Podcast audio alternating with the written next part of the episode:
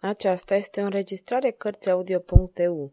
Pentru mai multe informații sau dacă dorești să te oferi voluntar, vizitează www.cărțiaudio.eu. Toate înregistrările Cărțiaudio.eu sunt din domeniul public.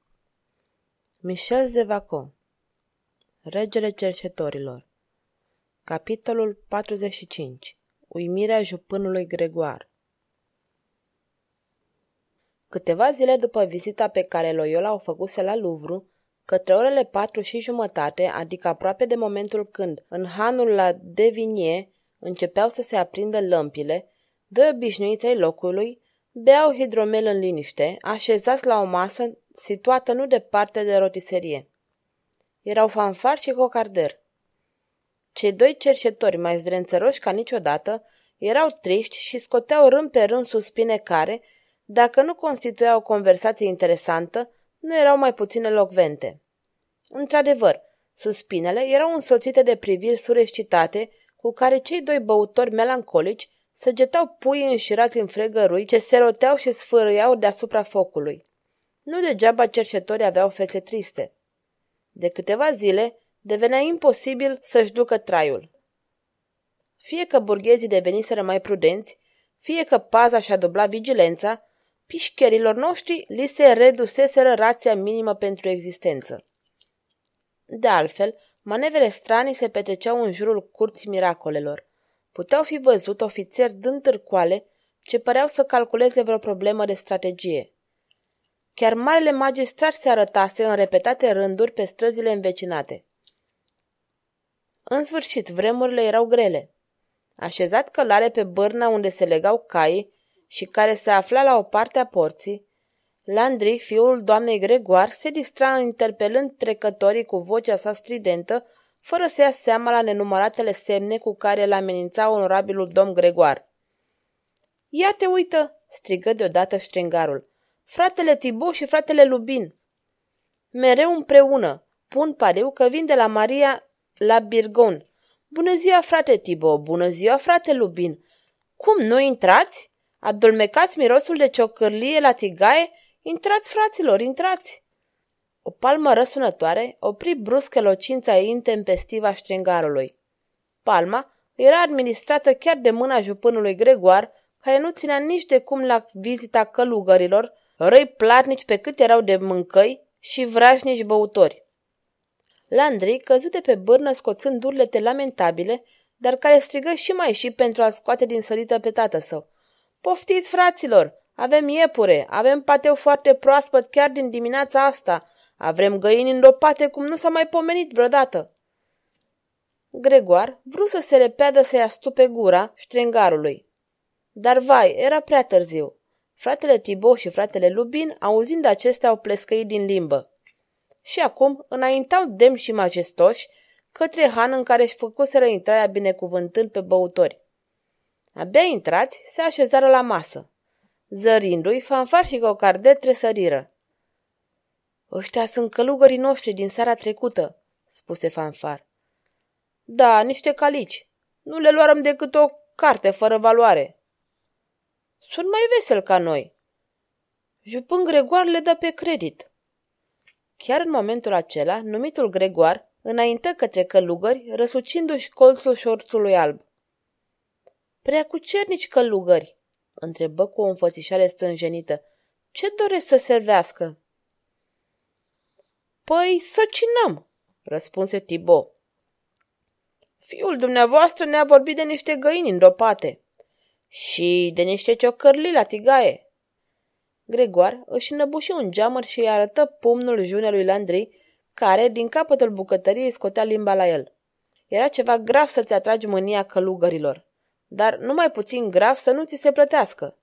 Gregoar cântări un moment în mintea sa neajunsurile și avantajele eroicei sale hotărâri pe care era să o ia. Se hotărâ dintr-o dată. Cu cernicii mei. De băut mai treacă meargă, dar nu e peste putință să vă servesc cina dacă nu sunt plătit. Este o regulă pe care o impun tuturor. Întrebați pe acești domni. Vai, nimic nu este mai adevărat, răspunseră fanfar și cocarder. Așadar, onorați călugări, fiți convinși că știu să apreciez la justa evaluare onoarea pe care binevoița o acorda umilei mele case și onoarea asta, cu siguranță, ar fi de ajuns pentru a plăti cu prisosință. Gregor se opri dintr-o dată în toiul frazei încălcite pe care o începuse. Se opri cu ochii măriți nu pentru că i-ar lipsi suflu, ci pentru că ceea ce vedea îi răvășea gândurile și hotărârile. Într-adevăr, la primele cuvinte ale hangeului, fratele Tibo se scotocise prin pungă și scoase din ea un pum de piese de aur și argint. Oho! strigă Gregoar. Își scoase boneta, salută până în pământ, se întoarse și își dădu un picior servitorului. Pușla mea! Nu bași de seamă că onorabilii vor să cineze? Într-o clipă, fața de masă se acoperi cu bucatele cele mai gustoase și călugării atacară cina cu o înfățișare gravă și delicată totodată, pe care gămanii nu se abțin să o ia atunci când se așează la masă. Dar Gregoar n-a fost singurul care a făcut ochii mari de uimire. Fanfar și Cocarder nu pierduseră niciun gest, niciun cuvânt din toată această scenă. Ai văzut?" întrebă Fanfar cu vocea năbușită. Tăcere, să ieșim!" răspunse Cocarder. După câteva minute, cei doi cerșetori plătiră hidromelul pe care îl băuseră și plecară fără a părea prea impresionați. Așadar au făcut avere, exclamă Cocarder odată ieșiți afară. Ce are a face? Important este ca averea lor să treacă în mâinile noastre. așa e, frate, de-al minter ni se cuvine. Da, mizerabilii ăștia și-au bătut joc de noi odată. E rândul nostru acum. Să așteptăm. Așteptarea a fost lungă. Cina călugărilor se prelungi până la orele șase. Dar nimeni nu e mai cu răbdare decât un vânător la pândă. În sfârșit, cercetorii îi zăriră pe fratele Tibo și fratele Lubin, care ieșeau din Han cu un aer și mai majestos încă am îndrăznit a spune decât au intrat acolo. Cei doi călugări au mers solemn și din calea afară de liniștit o luară către Sena. Trecătorii erau încă numeroși. Cocardel și fanfar, pe urmele călugărilor, așteptau clipa prielnică pentru a le sări în spate. Îi văzură că traversează Sena și intră pe strada Hiușet. Unde naiba se duc? Mănăstirea lor se află de cealaltă parte. O să vedem noi. Se apropiară. Era destul de întuneric. Venise momentul să acționeze. Dar, în clipa în care cerșetorii erau gata să se repeadă, cei doi călugări dispărură dintr-o dată în bârlogul ploșnițelor. Cocardel și Vanfar ajunseră la țang la înfundătură ca să-i vadă pe călugări intrând în casa din capăt. Ah, dar cărei desfrânate îi fac vizită!" exclamă Fanfar. Să-i așteptăm. Oricât de minunată ar fi vizita lor, se termină odată și odată. Și cât de lacom ar fi desfrânata, ne va lăsa și nouă ceva pe fundul pungii. Fratele Tiboș și fratele Lubin urcaseră o scară care dovedea că mai fuseseră pe aici. Ajunși sus, bătură într-un anumit fel la o ușă. De îndată ușa se deschise. Intrară și salutară pe omul care le deschisese. Iată-vă, spuse Ignaz de Loyola. Sunt mulțumit de voi. Sunteți prea bun cu cernice, părinte. Nu, nu, ați reușit admirabil expedierea cărților. Mulțumită vouă, frații mei, biserica a reportat de cuvânt o strălucitoare victorie. Deo gratias. Da, da, mulțumim Domnului, dar și vouă celor care ați găsit la editor cărțile de afurisenie. Călugării se priviră cu uimire. Datorită vouă, continuă Loyola, care ați dat de aceste cărți ale decăderii, n-ați ezitat să le denunțați marelui magistrat. Toate acestea, frații mei, despre care veți mărturisi în fața oficialului, dar veți depune mărturie despre ele, vă zic. Ați dori să vă sustrageți fraților de la cuvenită admirație pe care lumea o va avea față de curajul și agerimea voastră? Vom mărturisi, replicară cei doi călugări înspăimântați de privirea lui Loyola. Fiindcă veni vorba, relua acesta, vi s-a înmânat oare ce sumă de bani? Da, prea cu cernice. Ia, mai luați și pe aceștia, făcu Loyola. Deschise un sertar, scoțând din el o pungă rotunjită și o întinse fratelui Tibo care, oricât de îngrozitor ar fi fost, nu se împotrivi să ascundă punga sub sutană. Vor mai fi și altele, continuă Loyola. Știu că nu detestați mâncărurile fine și vinul ales. Vai, prea cucernice! Nu-i nimic rău în asta, din moment ce e în interesul bisericii. De fapt, spuse fratele Lubin, este chiar în interesul bisericii. Într-adevăr, adăugă fratele Tibo, avem nevoie de forță. Ba bine că nu. Așadar, fraților, dacă depuneți mărturie conform cu adevărul exact de care tocmai vă aminteam, vom depune mărturie. Și dacă păstrați asupra acestor lucruri cel mai profund secret, totuși pentru confesorul nostru, vă dezleg pe viața de a vă spovedi confesorului vostru, mai ales lui, despre tot ce am putea face sau spune, s-a înțeles? Vom fi muți, prea cucernice, părinte. În cazul acesta, vă jur că veți avea de ce să faceți atâtea vizite câte veți dori la Hanul la Divinie. Călugării schimbară o altă privire de uimire că reverendul era atât de bine informat. În caz contrar, conchise Loyola, veți fi trași pe roată de vii. Tibo și Lubin bățâiră din picioare. Într-adevăr, teribilul lor interlocutor nu avea nici de cum aerul că glumește. Mergeți, fraților, duceți-vă cu Dumnezeu! Toți trei ieșiră, Loyola escortându-i pe cei doi călugări. Ajuns în locul în care fundătura bârlogul ploșnițelor dădea în strada Huchet, Loyola se opri. O luați pe acolo, fraților, spuse indicându-le partea străzii ce se lăsa spre cheiuri. Da, prea cucernice, părinte, este drumul nostru pentru a ne duce la mănăstire. Bine, eu am să o iau pe aici, nu uitați nimic. Nu, nu, prea cucernice, spuse fratele Tibo. Vom jura că am găsit cu adevărat la acest blestemat editor cărțile pe care... Tăcere! făcu Iola privind în jurul lui cu neliniște. Și adăugă cu severitate. Amintiți-vă și țineți minte să tăceți.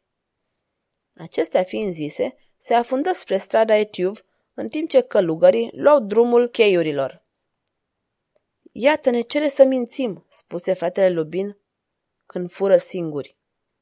E pentru binele bisericii, răspunse fratele Tibo, care nu se sfiește să ne arunce în asemenea aventuri pe niște călugări ca noi. Toate emoțiile astea mă istovesc. Pare mi se, frate, că o sticlă de vin bun ar pica la țan ca să alunge istovirea asta. Este într-adevăr un leac suveran. Uite, chiar acolo jos o cârciumă care îmi pare tare îmbietoare. Da, frate, și cu ocazia asta vom verifica și conținutul pungii.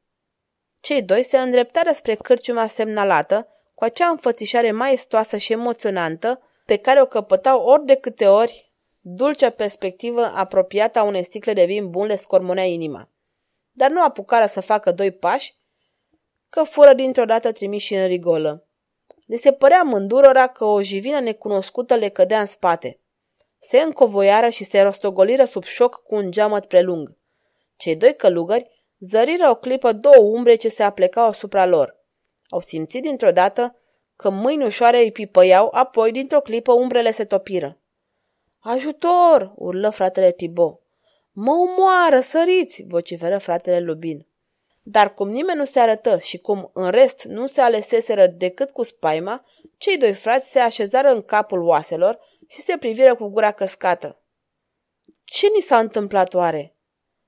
Pe Sfânta Fecioară și pe toți sfinții. S-ar părea că l-am întâlnit pe necuratul. Aș, chiar crezi? Cred mai degrabă, reluă Lubin, că ne-am împiedicat. Și umbrele pe care le-am zărit și palmele care s-au plimbat pe trupurile noastre. Iluzii și himere, făcu Lubin ridicându-se. Oricum ar fi, suntem vii și nevătămați. Asta e important. Da, dar spaima... Un motiv în plus să ne grăbim spre această cârciumă simpatică. Câteva clipe mai târziu, cei doi călugări intrară într-adevăr în ceea ce fratele Lubin numea o cârciumă simpatică și care nu prea era decât o tavernă jalnică. Dar când ești după o spaimă și ți-e tare sete... Tibo și Lubin goliră cu scrupulozitate cele două sticle ale lor, una de fiecare nu era din calea afară de mult. Apoi îl chemară pe cârciumar, figura sinistră care îi primiseră cu o grismă de jubilare, atât de rari erau clienții. Costă două livre, spuse acesta. E scump, făcut Ibom, dar în sfârșit. Se scotoci. Cârciumarul întinse mâna. Fratele Tibou se scotoci îndelung, pălind și mărturisind că pierduse punga. A fost rândul lui Lubin să se scotocească, dar operația n-a fost mai fructuoasă nici de partea aceasta. Furați, murmură Lubin. Prădați, gemu Tibo. Dați-mi banii, bombăni cârciumarul. Cei doi călugări se ridicară împreună și, potrivit obiceiului lor, în asemenea împrejurare, începură să binecuvânteze din toate puterile în timp ce băteau în retragere spre ușă. Dar cârciumarul ăsta era fără îndoială un păgân de cea mai rea speță, căci departe de a-și pleca fruntea la binecuvântările repetate ale celor doi călugări, se repezi spre o mătură pe care o înhăță și o ridica atât de hotărât încât gestul păru de foarte rău augur călugărilor. Chiar v-ați încumetat să loviți niște călugări?" exclamă Lubin. Vreau banii!" urlă cârciumarul. Nu-i mai avem, vai frate!" Nici nu termină de spus aceste cuvinte, că mătura se abătu cu un zgomot surd pe spatele lui Lubin, apoi pe cel al lui Tibo. Curciumarul scos din minți lovea de surda. Și cu cât călugării țipau mai tare, pe atât îi lovea mai bine. Atât de mult și atât de consistent, încât coada măturii se frânse în sfârșit. Cu o ultimă lovitură neașteptată, îi a zvârli în mijlocul drumului pe frații rușinați, înspăimântați, cu priviri pierdute și care nu înțelegeau o iotă din ce li se întâmpla.